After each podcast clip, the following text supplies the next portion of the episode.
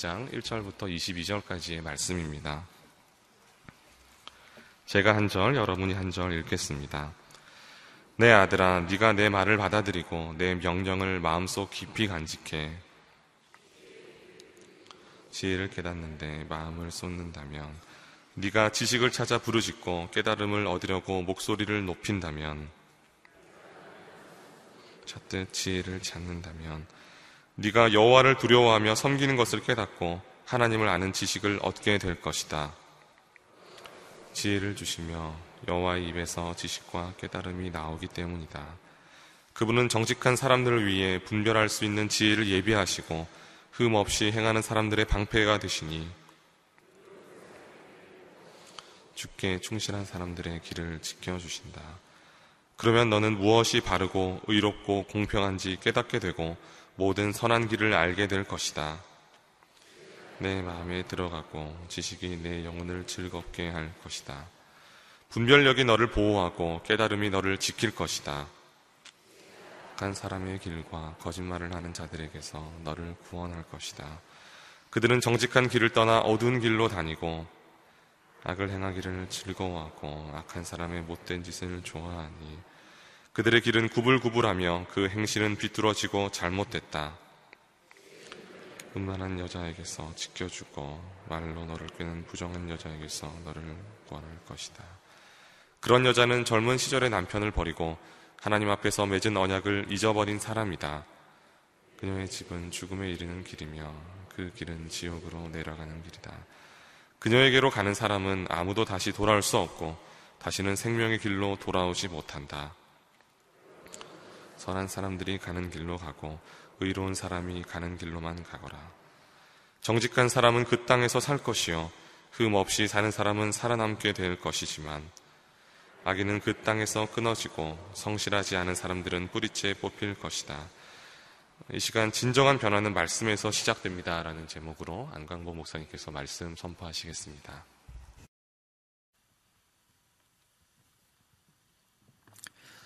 할렐루야. 성령 충만한 복된 하루 되실 수 있기를 바랍니다. 어, 사람은 누구나 뭔가를 향해서 달려가죠. 무언가를 이루기 위해서 최선의 노력을 기울입니다. 그것이 인생의 성공이든 아니면 자기만의 행복이든 어, 그것이 돈이든 명예든 권력이든 어, 어떤 방향을 향해서 어떤 대상을 향해서 열심히 얻고자 노력을 하고 최선을 다해서 어, 달려가죠. 어, 그런데 그렇게 뭔가를 향해서 달려가는 그런 우리의 노력이 만약에 지혜를 향해서 또 지혜를 얻기 위해서 그렇게 애를 쓰고 노력한다면 과연 어떤 결과가 나타날까요? 지혜를 얻고자 정말 최선의 노력을 기울이는 그런 우리의 모습, 어, 여러분 어떠십니까? 오늘 성경 본문은 지혜를 어떻게, 어떤 모습으로 구해야 되는가, 우리에게 이렇게 말하고 있습니다. 1절서부터 4절까지 말씀을 다시 한번 읽도록 하겠습니다. 시작. 내 아들아, 내가 내 말을 받아들이고 내 명령을 마음속 깊이 간직해 지혜의 귀를 기울이고 지혜를 깨닫는 데 마음을 쏟는다면 네가 지식을 찾아 부르짖고 깨달음을 얻으려고 목소리를 높인다면 네가 은이나 숨은 보물을 찾듯 지혜를 찾는다면 네가 내 말을 받아들이고 내 명령을 마음속 깊이 간직한다면 마음속 깊이 간직한다면 우리의 마음속 깊이를 알 수가 없습니다. 누군가의 말을 듣되 귀담아 듣는 그런 말들이 있죠. 어떤 말들을 기억하되 오랫동안 내 마음속 깊은 마음속 저장소에 담아두고 있는 그런 말들이 있어요. 똑같은 말이지만 그냥 흘려보내는 말들, 한쪽 귀로 듣고 한쪽 귀로 흘려보내는 그런 말들이 있는가 하면 정말 마음속 깊은 곳에 오랫동안 시간이 지나도 어, 바로 엊그제 들었던 말처럼 잊혀지지 않는 그런 말들이 있죠. 그렇게 하나님의 명령에 주님의 그 교훈에 정말 집중을 해서 듣고 마음속 깊이 간직할 수 있겠는가? 사전에 나와 있는 것처럼 보물을 찾듯 그렇게 지혜를 찾을 수 있겠는가?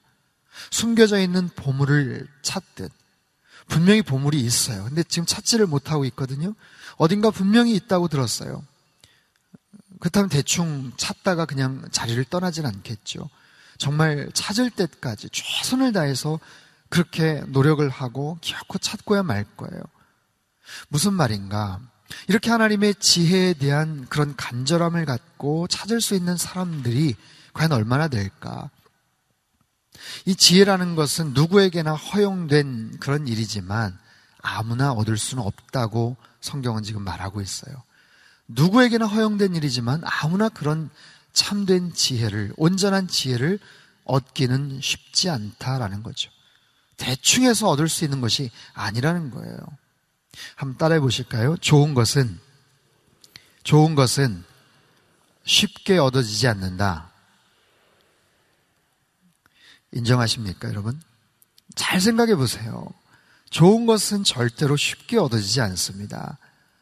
세상에서의 어떤 가치, 내가 원하는 어떤 특별한 목표, 정말 원하는 것. 모든 사람들이 원하지만 그것을 정말 얻고 성취하는 사람은 극히 드물다는 것이죠. 좋은 것은 절대로 쉽게 얻어지지 않아요. 누군가 정말 어려운 그런 목표를 달성을 하고 성취를 했다면 정말 다른 사람들, 어떤 사람들이 따라오기 힘든 그런 특별한 노력과 어떤 관심과 열정이 집중되어 있었을 겁니다.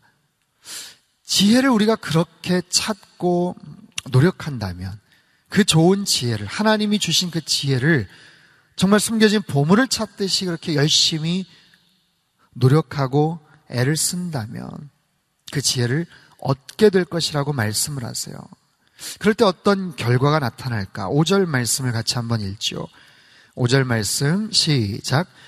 내가 여호와를 두려워하며 섬기는 것을 깨닫고 하나님을 아는 지식을 자, 여호와를 두려워하며 섬기는 것 그것은 여호와를 경외하는 거예요. 하나님 경외하는 것. 두 가지를 말합니다. 그렇게 열심히 애를 쓰고 숨겨진 보물을 찾듯이 노력을 한다면 그 지혜를 얻고자 애를 쓴다면 두 가지. 하나님 경외하는 것을 깨닫게 될 것이다.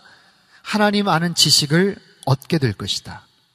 이 두 가지. 하나님 경외하는 법, 하나님을 아는 지식을 얻게 되는 귀한 아침이 되실 수 있기를 축원합니다. 이 두 가지는 너무나도 중요한 거예요. 하나님 경외하는 것, 하나님 경외하는 법. 이게 쉽게 얻어질 것 같고 그저 자연스럽게 터득이 될 것 같지만 그렇지 않습니다. 세상에 많은 것들, 그냥 자연스럽게 터득되는 일들이 그렇게 많지 않아요. 어떤 계기가 있었을 겁니다. 책을 통해서든지 어떤 교육을 받아서이든지 아니면 누군가의 어떤 모델을 삼아서 모범을 계속해서 내가 본받고 따라하든지 그렇게 함으로 인해서 내 삶 가운데 터득이 되고 체득되는 어떤 그런 지혜들, 그런 지식들이 있겠죠. 하나님 경외하는 법도 마찬가지예요. 하나님 경외한다라는 것은 그 하나님을 두려워한다는 것이죠. 그 하나님을 존중한다는 것이죠. 그 하나님을 내 삶 가운데 의식한다는 것. 그 하나님을 늘 생각하고 묵상하고 집중한다는 것. 내 인생에 그 하나님을 더욱더 기뻐한다는 것. 여러분 성경에서 많은 신앙의 위인들 하나님을 경외하는 사람들이었어요. 그런데 특별히 정말 하나님을 인생에 그리고 어려운 순간마다 하나님을 경외할 줄 알았던 사람은 바로 다윗이었습니다. 다윗. 다윗의 인생을 가만히 보면 정말 인생에 많은 우여곡절이 있었지만 그 모든 순간에 하나님을 경외할 줄 알았어요. 그 인생의 젊은 시기에 한날의 최고 통치자였던 사울 왕의 추격을 받죠. 얼마나 긴박하고 얼마나 아슬아슬한 그런 상황과 위험한 그런 순간들이 있었겠습니까? 그럼에도 불구하고 그 사울을 두려워할 것 같은 그런 상황 속에서도 하나님만을 의식합니다. 하나님의 뜻을 존중합니다. 사울을 죽일 수 있는 기회가 두 번이나 있었음에도 불구하고 하나님의 뜻을, 하나님의 생각을, 하나님께서 기름 부어 세운 종을 자기가 손을 대지 않겠다라는 거예요. 하나님을 존중하는 것이죠. 그가 처음 골리앗 앞에 섰을 때 그는 소년이었어요. 그럼에도 불구하고 그는 전혀 두려워하지 않았습니다. 눈앞, 눈앞에 있는 그 골리앗과 자신을 비교하는 것이 아니라 그가 경외하는, 그가 존중하고 두려워하는 하나님과 골리앗을 비교할 줄 알았던 다윗. 그랬기 때문에 그런 어려운 순간 굉장히 두려울 수 있는 그런 상황 속에서도 그는 하나님만을 두려워할 줄 알았던, 하나님만을 온전히 경외할 줄 알았던 그런 사람이었죠. 다윗성에, 왕이 되고 나서 다윗성에 언약궤가 들어갈 때 너무나도 기뻐하면서 정말 많은 사람들이 어떻게 이상하게 생각할 수도 있는 미갈이 그래서 핀잔을 주는 그런 상황. 그 부끄럽게 뭐 어, 배옷이 벗겨질 정도로 그럼에도 불구하고 그는 기뻐하며 하나님 앞에 즐거워할 줄 알았던 예배할 줄 알았던 그런 다윗. 온전한 모습으로 하나님만을 두려워하고 존중하고 의식하고 집중하고 하나님을 예배할 줄 알았던 그런 다윗.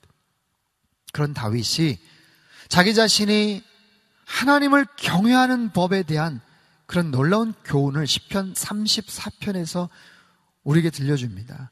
우리 자막을 통해서 한번 읽어볼까요? 10편 34편 9절에서 11절 말씀 같이 한번 읽겠습니다. 시작. 너희 성도들아 여호와를 경외하라. 그를 경외하는 자에게는 부족함이 없도다. 젊은 사자는 궁핍하여 줄일지라도 여호와를 찾는 자는 모든 좋은 것에 부족함이 없으리로다.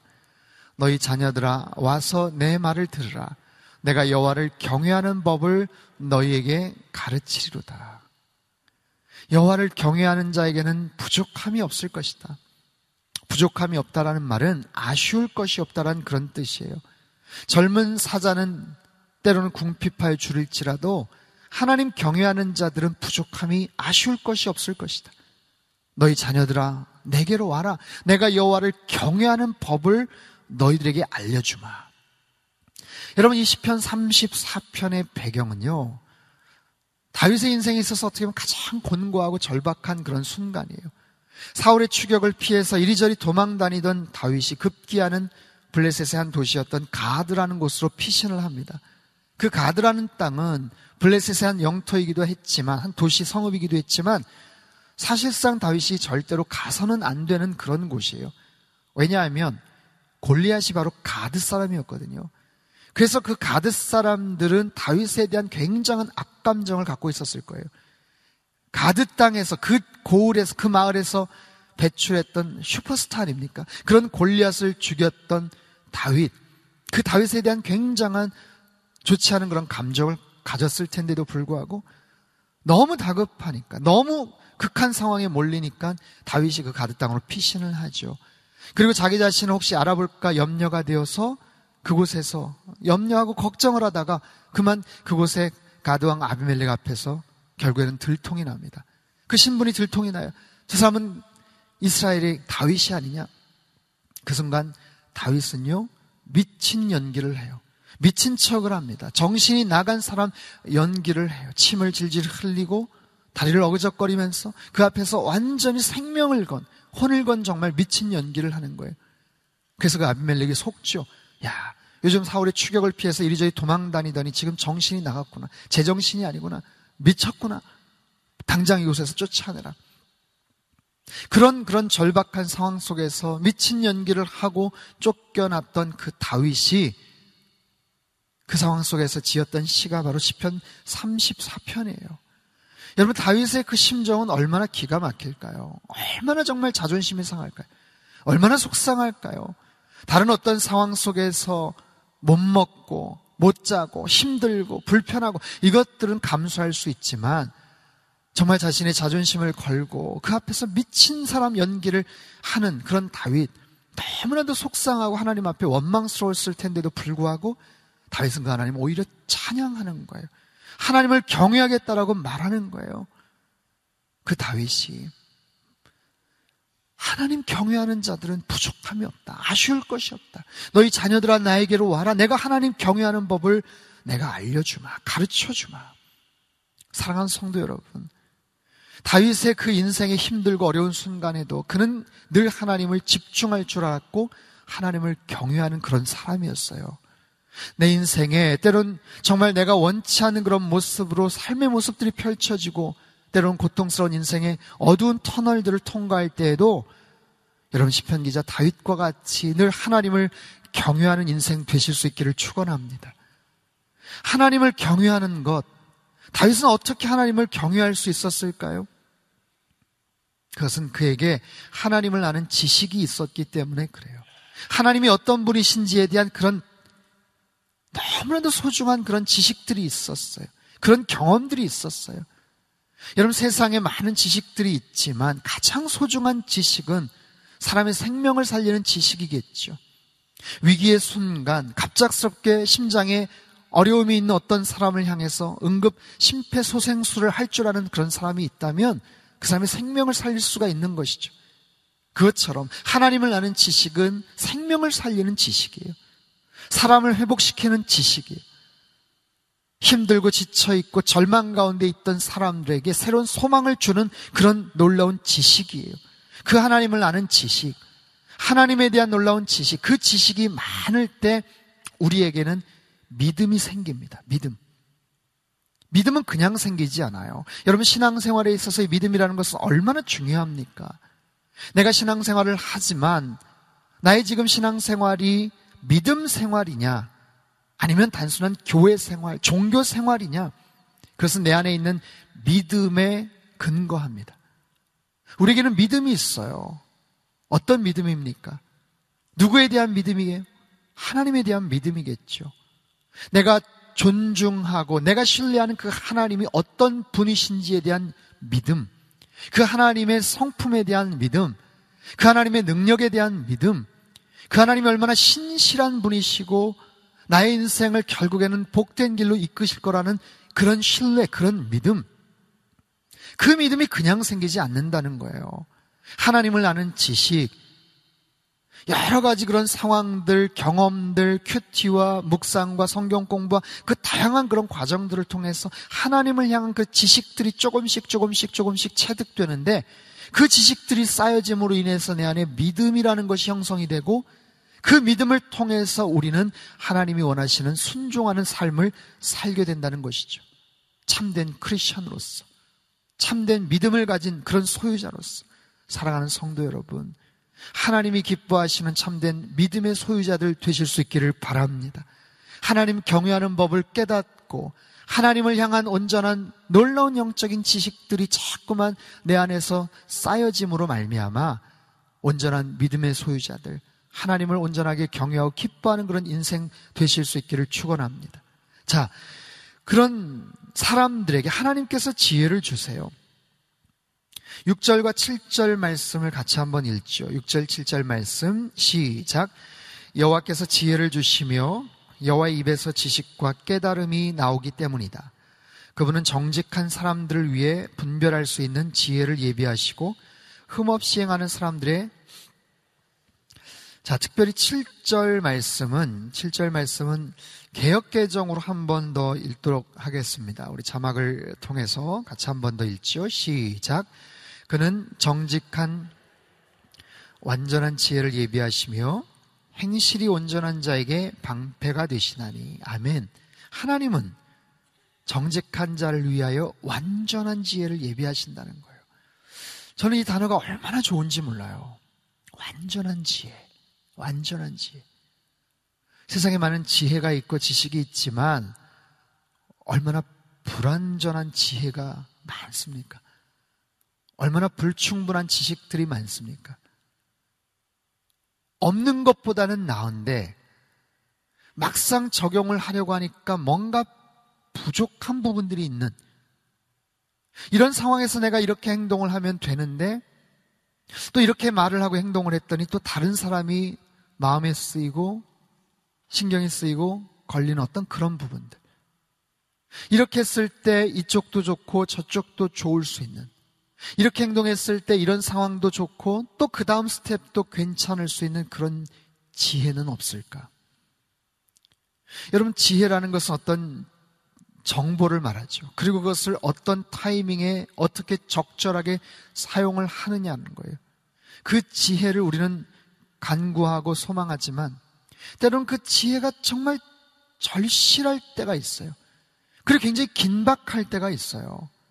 여유가 있고 좀 더 뭐 넉넉한 그런 시간적인 그런 상황들이 있다면 마음의 평정심 속에서 그것들을 결정하고 판단하겠지만 때로는 굉장히 급박하게 뭔가를 판단하고 결정해야 될 순간이 있어요.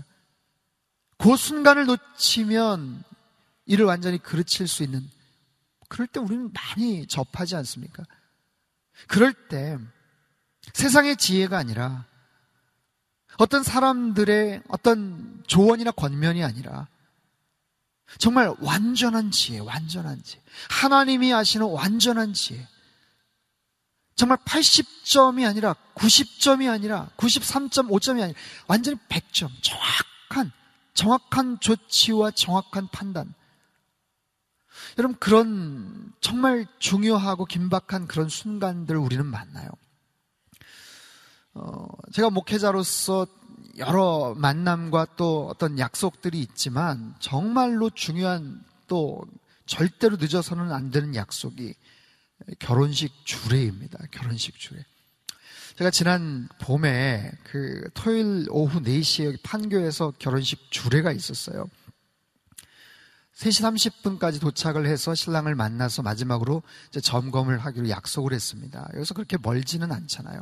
그래서 토요일 오후인 것을 감안을 해서 좀 일찍 출발을 하고 어떻게 하려고 했는데 좀 늦었어요. 제 아내를 만나서 같이 가기로 했는데 서로 좀 약속이 안 맞아가지고 조금 늦게 출발을 했어요. 그래도 3시 반까지는 갈 수 있겠다 싶었는데 경부고속도로를 타고서 이제 가다가 좀 일찍 출발할 걸 그랬다. 좀 일찍 만나지, 좀 일찍 오지 하면서 조금 이렇게 말다툼이 있었어요. 결혼식 주례를 하러 가는데 제 아내하고 약간의 말다툼을 갖고서 아무튼 마음이 좀 불편한 상황에서 아무튼 가다가 가다가 판교 아이씨로 빠져야 되는데 눈앞에 판교 아이씨가 들어오는 거예요. 이렇게 옆으로 지나가는 모습이 보여요. 그러면서 판교 아이씨를 패스를 하고 저는 이게 지나가더라고요. 어, 이상하다. 저쪽으로 빠져야 되는데. 그래도 그때까지는 괜찮았어요. 그 뭐 어떤 상황이 어떻게 가능하겠지 하고 쭉 가는데 눈앞에 경부고속도로 톨게이트가 딱 나오더라고요. 톨게이트를 빠져나가는데 정확하게 그 시간이 3시 30분이었어요. 제가 결혼식장에 3시 반에 가야 되는데 톨게이트를 3시 반에 빠져나가고 있더라고요. 그러면서 점점 제가 가야 될 그 장소는 점점 멀어지고 있고 이제 경부고속도로를 빠져서 이제 부산을 향해서 이제 가는 그런 상황이 된 거예요. 그때부터 이제 완전히 패닉 상태가 된 거예요. 이거 아닌데, 이러면 안 되는데. 여러분, 결혼식 축가를 만약에 맡아서 펑크를 내도 그건 재앙이지만, 결혼식 주례를 늦으면 이거는 안 되는 거예요. 그건, 여러분, 뭐, 남의 일이라고 그냥 아무렇지도 않게 지금 바라보고 계시는데, 특히 결혼식이 한 시간 단위로 진행되는 예식장이나 이런 데서는요, 정말 이건 뭐 상상할 수가 없는 일이에요. 신랑 쪽이 전라도 광주던가 아무튼 지방에서 다 버스 해가지고 오고 그랬는데 그 시간에 제가 그곳을 통과를 하고 경부고속도로를 향해서 나가는데 그때서야 진짜 제 상황이 지금 얼마나 아슬아슬 절박한 상황인지. 제가 운전대를 잡고 정말 하나님 앞에 통곡을 하면서 하나님 앞에 기도를 했어요. 하나님 저 어떻게 해요? 하나님 저 어떻게 해요? 어떻게 해요, 하나님? 여기서 어떻게 해야 돼요? 하면서 막 정말 어떻게 해야 될지를 모르겠더라고요. 그러면서도 계속 가는 거예요. 갈 수밖에 없죠. 그렇게 간절하게 막 부르짖으면서 기도를 하고 막 가니까 이제 갈림길이 탁 나오면서 빠지는 길이 나오더라고요. 근데 빠지는 길이 원주, 강릉, 이쪽으로 인천, 뭐 이런 영동 고속도로가 나오는 거예요. 그 짧은 순간에 어떻게 해야 되나? 이쪽으로 빠져서 다시 유턴할 수 있는 길이 있나? 인천 쪽 가는, 유턴 자는 길이 있나? 아무런 생각이 안 나는 거예요. 그때가 3시 40분이 넘어갔어요. 에라 모르겠다 하면서 빠질까 하다가 그래도 빠지면 안 될 것 같아요. 그래서 그냥 갔어요. 그냥. 그냥 직진을 해서 갔고 제가 가야 될 곳하고는 점점 더 멀어지고 시간은 흐르고 또 한 번에 빠지는 길이 나오더라고요. 신갈 아이스가 딱 나오는 거예요. 그래서 일단 빠졌어요. 신갈 아이스를 딱 빠지는데 시계를 보니까 3시 50분이에요. 3시 50분. 4시에 결혼식이 시작이 되는데 3시 50분에 신갈 IC로 빠졌어요. 어떻게 됐을까요? 신갈 IC로 빠져서 이제 급하게 유턴을 해서 제가 판교까지 가야 되는데 정확하게 4시에 판교에 있는 NC소프트 사옥 건물에 도착을 합니다. 정말 지금 생각해도 그것은 말도 안 되는 일이에요. 신갈 IC에서 토요일 날 오후에 3시 50분에 거기 빠져나가서 4시에 판교에 도착하는 정말 기적이 일어났어요, 기적이. 혹시 그 길을 이용하셨던 분들이 있는지 모르겠지만 한번 나중에 정확하게 카운트를 좀 한번 해 주십시오. 제 기억에는 신호등이 한 10개 정도 있었던 것 같은데 정말 기적같이 파란불이 계속 이어지는 거예요. 정말 놀라운 일이죠. 정말 솔직하게 말씀을 드리면 딱 한 번 빨간불이 걸렸는데 그냥 비상등 켜고 그냥 갔어요. 어떻게 할 수가 없는 그런 상황이어서. 정말 무슨 영화에 나오는 무슨 첩보전? 아니면 뭐 경찰 추격전? 거의 영화를 찍었어요. 그렇게 해서 아슬아슬하게 해서 결국에는 4시에 정확하게 도착을 했어요. 제가 그 짧은 순간에 한 번 빠져야 되는 그 길을 잘못 갔더니 엄청난 그런 재앙이 벌어지고 만약에 정말 제가 그 첫 번째 영동 고속도로 쪽 빠져나갔으면 아마 글쎄요 저희 강릉이나 소초 속초 쪽에서 제가 그 신랑 신부는 다시는 아마 볼 수 없었을 겁니다. 지금 생각해도 너무 끔찍했던 그런 순간이고 아슬아슬했던 그런 순간인데 바로 그런 거죠. 삶 속에 정말 기가 막힌 하나님의 타이밍, 완전한 그런 지혜들. 사랑하는 성도 여러분, 그런 절박하고 힘든 상황 속에서 하나님 앞에 간절히 부르짖으십시오. 그리고 하나님 앞에 정직하게 온전하게 행동을 하시면 하나님께서 보호해 주신다고 말씀을 하세요. 그 하나님이 나의 방패가 되어 주신다고 말씀을 하세요. 특별히 오늘 본문에는 길에 대한 여러 가지 메시지들이 소개가 됩니다. 8절과 9절 말씀을 같이 한번 읽죠. 8절, 9절 말씀 시작. 의로운 사람의 길을 보호하시고 주께 충실한 사람들의 길을 지켜주신다. 그러면 너는 무엇이 바르고 의롭고 공평한지 깨닫게 되고 모든 선한 길을 알게 될 것이다. 의로운 사람의 길을 보호하시고 충실한 사람의 길을 지켜주신다. 그리고 모든 선한 길을 알게 될 것이다. 예. 여러 가지 모양의 길들이 오늘 본문 이후에는 소개가 돼요.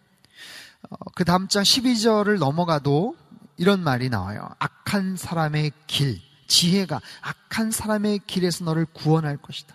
13절에도 보면 정직한 길, 어두운 길, 15절에도 보면 그들의 길은 구불구불하며 그 행실은 삐뚤어지고 잘못됐다. 18절에도 보면 죽음에 이르는 길, 19절에는 생명의 길, 많은 여러 가지 모습의 길들이 소개가 됩니다. 자, 무엇을 말하고 있을까요? 악한 사람의 길. 여러분, 악한 사람의 길이 있나요? 길이 악할 수가 있나요? 길이 악하다라는 것, 악할 수는 없겠지만 잘못된 길은 있, 있겠죠. 길이 잘못된 길, 구불구불한 길이라고 말할 수도 있고, 가지 말아야 될 그런 길이라고 말할 수도 있어요. 마치 일방통행의 길을 잘못 거꾸로 들어가듯이 가서는 안 되는 그런 길들이 있죠. 그리고 그 길을 걸어가면 분명히 100% 죄악으로 연결되는 그런 길들도 있어요. 그러나 성경은 그 길에 초점을 맞추기보다는 어떤 사람이 가는 길이냐에 더 초점을 맞추고 있어요. 즉, 길이 악할 수도 있지만 그 길을 걸어가는 그 사람이 악하다라는 거예요. 다시 말씀을 드리면 어떤 길을 걸어가느냐도 중요하지만 내가 어떤 사람이 되느냐도 굉장히 중요하다라는 거예요. 내가 어떤 사람이 되느냐에 따라서 그 험난해 보이는 길이 때로는 하나님이 원하시는 생명의 길로 바뀔 수도 있고요. 내가 하나님 앞에서 어떤 신실한 사람이냐에 따라서 그 길이 바뀔 수도 있고 아니면 그 반대의 경우가 생길 수도 있어요. 내가 하나님을 경외하는 사람이냐? 내가 하나님을 인정하고 기뻐하는 그런 사람이냐? 내 인생의 그 하나님을 나의 인생의 목자로 고백하느냐? 거기에 따라서 때론 내 앞에 사망의 음침한 골짜기 같은 그런 길들이 펼쳐질지라도 목자 되신 그 하나님이 나를 보호하시고 지켜주세요. 때론 원수의 목전과도 같은 너무나도 위급하고 절박하고 아슬아슬한 위험한 순간이 찾아와도 내가 어떤 존재고 내가 하나님을 어떻게 고백하느냐에 따라서 하나님이 나를 보호해 주실 수 있다는 거죠. 그러므로 어떤 길을 택하느냐도 중요하지만 내가 어떤 존재, 어떤 사람이 되느냐, 어떤 사람이 되느냐, 어떤 모습으로 살아가느냐. 20절 말씀 마지막으로 한번 읽어보죠. 20절 말씀 시작. 그러므로 너는 선한 사람들이 가는 길로 가고 의로운 사람이 가는 길로만 가거라. 선한 사람들, 의로운 사람들, 내 인생이 하나님을 인정하고 경외함으로 말미암아 하나님의 눈앞에서 선한 사람이 되고 의로운 사람이 될 때 내 앞에 펼쳐지는 그 길들을 하나님이 지켜 주신다고 말씀을 하세요. 사랑하는 성도 여러분, 하나님께서 새로운 날을 허락해 주셨습니다. 오늘 하루의 삶을 기회로 주셨어요. 은혜로 주셨어요. 오늘 살아갈 때 수없이 많은 길들을 아마 여러분은 걸어갈 거예요. 수없이 많은 길들을 선택하며 갈 겁니다. 그 길들은 다양한 모습으로 펼쳐질 거예요. 그리고 그거 아세요? 놀라운 것은 언제나 어떤 상황에서나 우리 앞에 생명의 길과 사망의 길이 항상 열려져 있다라는 거예요. 의인의 길이 있고 악인의 길이 있다라는 거예요. 좁고 협착한 길이 있지만 때로는 시온의 대로가 있다는 거예요. 우리에게 펼쳐진 그 많은 길들, 여러분 어떤 길을 선택하시겠습니까? 내가 어떤 사람이 되어서 어떤 길을 택해서 가시겠습니까? 어떤 생각과 판단과 결정과 행동을 하면서 여러분 걸어가시겠습니까? 길이 아니면 가지 말라는 그런 말도 있죠. 여러분 혹시 마음속에 고민하는 그런 길들이 있으세요? 뭔가 갈등을 하고 유혹을 받는 그런 길들이 있으세요? 지금은 뻥 뚫린 길 같아 보여도 나의 중심이 정직하지 못하고 하나님 앞에서 온전하지 못하면 지금은 좋아 보여도 그 길은 금방 험난한 길로 아마 연결이 될 거예요. 반대로 좁고 협착한 길인 것처럼 보이지만 하나님을 신뢰하는 하나님을 경외하는 사람이 된다면 하나님께서는 반드시 시온의 대로를 허락해 주실 줄 믿습니다. 온전한 하나님을 경외할 줄 아는 그런 사람이 되어서 오늘도 생명의 길, 의인의 길을 선택하고 걸어가시는 저와 여러분 되시기를 주님의 이름으로 축원합니다. 우리 시간 같이 한번 기도하지요. 우리 가슴에 손을 얹고 한번 같이 기도하기를 원합니다. 하나님, 오늘 저희들에게 수많은 길들이 펼쳐질 겁니다. 늘 걸어왔던 길들도 있겠지만 새로운 길을 걸어가야 되는 분들도 계실 거예요. 하나님, 어떤 길을 걸어가야 될지 저희들에게 지혜를 허락하여 주옵소서. 정확한 판단력을 허락하여 주시옵소서. 생명의 길을 걸어가게 하여 주옵소서. 의인의 길을 걸어가게 하여 주시옵소서. 하나님, 내가 하나님을 경외하는 선한 사람 되게 하여 주옵소서. 하나님이 인정하시는 의로운 사람 되게 하여 주시옵소서. 악한 길 걸어가지 않게 하시고, 악한 마음을 품고 살아가지 않게 하여 주시고, 하나님께서 기뻐하시는 온전한 길, 생명의 길, 하나님 의의, 의인의 길을 걸어가는, 선택하는 오늘 하루의 나의 삶이 될 수 있게 달라고 우리 같이 한번 통성으로 기도하도록 하겠습니다. 함께 기도합니다. 오 하나님 아버지, 저희 들에게 오늘 하루 많은 길들을 하나님께서 허락해 주실 겁니다. 주님, 그 많은 길들 가운데는 생명의 길도 있지만 사망의 길도 있고 하나님 의인의 길도 있지만 죄인의 길도 있을 겁니다. 주님, 우리가 먼저 하나님을 경외할 줄 아는 참된 인생 될 수 있게 도와주시고 선한 인생의 길을 걸어갈 수 있도록 주님 역사하여 주시옵소서. 하나님 온전한 모습으로 주님께서 기뻐하시고 인도하시는 하나님 생명의 길을 걸어가는 저희들 에게 축복하여 주시옵소서. 그 길이 좁아 보이고 불편해 보여도 하나님만을 온전하게 신뢰하고 경 외할 때 하나님께서 그 길을 시온의 대로로 열어 주실 줄 믿습니다. 주님 그 길이 지금 막혀 보여도 주님께서 그 길을 열어 주시는 분임을 믿습니다. 하나님 사막의 길을 내시고 광야의 길을 내시는 분이심을 저희들은 분명히 믿습니다. 주님 인도하시고 역사하여 주시어서 하나님 시편 기자 다윗의 그런 고백처럼 하나님께서 내 인생의 목자가 되어 주실 때 내가 때로는 사망의 음침한 골짜기를 걸어가고 원수의 목전에서 두려움을 아버지 하나님 받을지라도 하나님께서 보호해 주시고 지켜 주실 것이라는 분명한 확신을 갖고 하나님 생명의 길을 의인의 길을 걸어가고 선택하는 저희들의 삶이 되도록 주님 역사하여 주옵소서. 우리 한 번 더 같이 기도하죠. 하나님께서 말씀하세요. 정직한 자를 위하여 완전한 지혜를 예비하실 거라고 말씀하세요. 하나님, 정직한 사람 되기를 원합니다. 하나님 완전한 지혜를 얻기를 원합니다. 하나님 이 나라 민족 우리 조국 대한민국이 정직한 나라가 되기를 원합니다. 하나님 이 땅에 많은 기업이 정직한 기업이 되기를 원합니다. 하나님 이 사회가 정직한 사회가 되게 하여 주시옵소서. 거짓과 죄악에서 떠나게 하여 주시옵소서. 음란과 어두움에서 떠나게 하여 주시옵소서. 하나님 우리 조국 대한민국을 주님께서 붙잡아 주시옵소서. 공정한 사회가 되게 하시고 의로운 나라가 되게 하여 주시옵소서. 완 완전한 지혜를 하나님으로부터 공급받는 하나님 아름다운 나라가 될 수 있도록 하나님 붙잡아 주시옵소서. 특별히 이 시간 같이 한번 우리 조국 대한민국을 위해서 이 나라와 민족을 위해서 우리 사회를 위해서 같이 한번 통성으로 기도하도록 하겠습니다. 함께 기도합니다. 오 하나님 아버지 우리 조국 대한민국을 위해서 하나님 앞에 간구합니다. 주님께서 복 주시고 하나님께서 영통케 하셔서 여기까지 왔습니다. 하나님 참으로 무엇보다도 하나님을 경외하는 나라가 되게 하여 주시옵소서. 정직한 나라 가 나라가 되게 하여 주시옵소서. 정직한 사회가 되게 하여 주시옵소서. 모든 거짓과 죄악이 떠나가게 하여 주시옵소서. 모든 음란과 어둠이 떠나가게 하여 주시옵소서. 국정을 맡은 모든 위정자들을 붙잡아 주시옵소서. 대통령을 주님께서 붙잡아 주시옵소서. 하나님 주님께서 기뻐하시는 사람들이 되게 도와주시고 그래서 공의가 하나님 주님의 평강이 온전하게 펼쳐질 수 있도록 주님 역사하여 주시옵소서. 아버지 하나님의 풍성한 사랑과 주님의 법도가 날마다 펼쳐지는 하나님 복음을 전하 는 선교사를 계속해서 파송할 수 있는 하나님의 거룩한 나라가 되게 하여 주시고 예배하는 나라가 되게 하시고 정직한 나라가 되게 도와주시옵소서.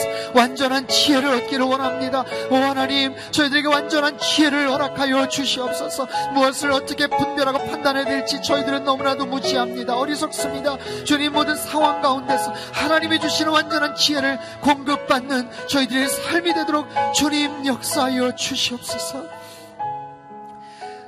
살아계신 하나님 아버지, 하루의 삶을 또한 허락해 주셔서 감사합니다. 오늘 우리가 살아갈 때 수많은 길들이 펼쳐질 텐데, 주님께서 기뻐하시는 생명의 길을 걸어가게 하여 주시옵소서. 죄인의 길이 아니라 의인의 길을 선택하며 살아가게 하여 주시옵소서. 무엇보다도 하나님을 경외하는 자들 되게 주님 도와 주시옵소서. 좁고 협착해 보여도 시온의 대로가 펼쳐질 줄 믿습니다. 지금은 꽉 막힌 것 같아도 그 하나님이 그 주님이 길이요 진리요 생명이라고 말씀을 하셨습니다. 시온의 대로를 열어주시고 사막의 길을 내어주시는 분임을 저희들은 분명히 믿습니다. 주님 역사하여 주시옵소서 주님 정직한 자를 위해 완전한 지혜를 예비하신다고 말씀해 주셨지요. 이 나라 조국 대한민국이 정직한 나라가 되게 하여 주시옵소서. 정직한 사회, 정직한 기업, 정직한 기업인들 되게 주님 도와 주시옵소서. 모든 거짓과 죄악과 음란과 어둠에서 떠나게 하여 주시옵소서. 하나님을 경외하는 복된 인생으로 오늘 하루도 살아가게 하시고 그렇게 주님의 뜻을 전하는 선한 영향력을 펼치는 귀하고 축복된 인생 되도록 역사하여 주옵소서. 이제는 우리 주 예수 그리스도의 크신 은혜와 하나님 아버지의 극진하신 사랑하심과 성령님의 감동, 감화, 교제교통 충만케 하심의 역사가 하나님을 늘 경외하며 정직한 길로 행하며 하나님의 완전한 지혜를 소유하고 누리고 살아가기를 간절히 소망하는 이 자리에 모인 모든 사랑하는 주의 백성들 머리머리 위에와 우리 조국 대한민국과 저 북녘 땅과 온 열방 위에 이제로부터 영원토록 함께 하시기를 간절히 축원하옵나이다. 아멘.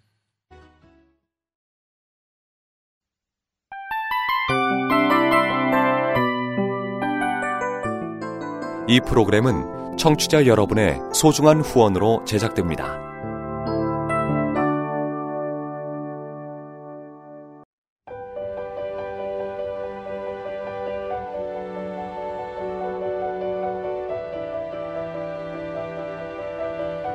세상에는 수많은 교회들이 있지만 더 깊이 있는 말씀 강해를 찾기 위해 크기로만 교회를 선정하지 않습니다.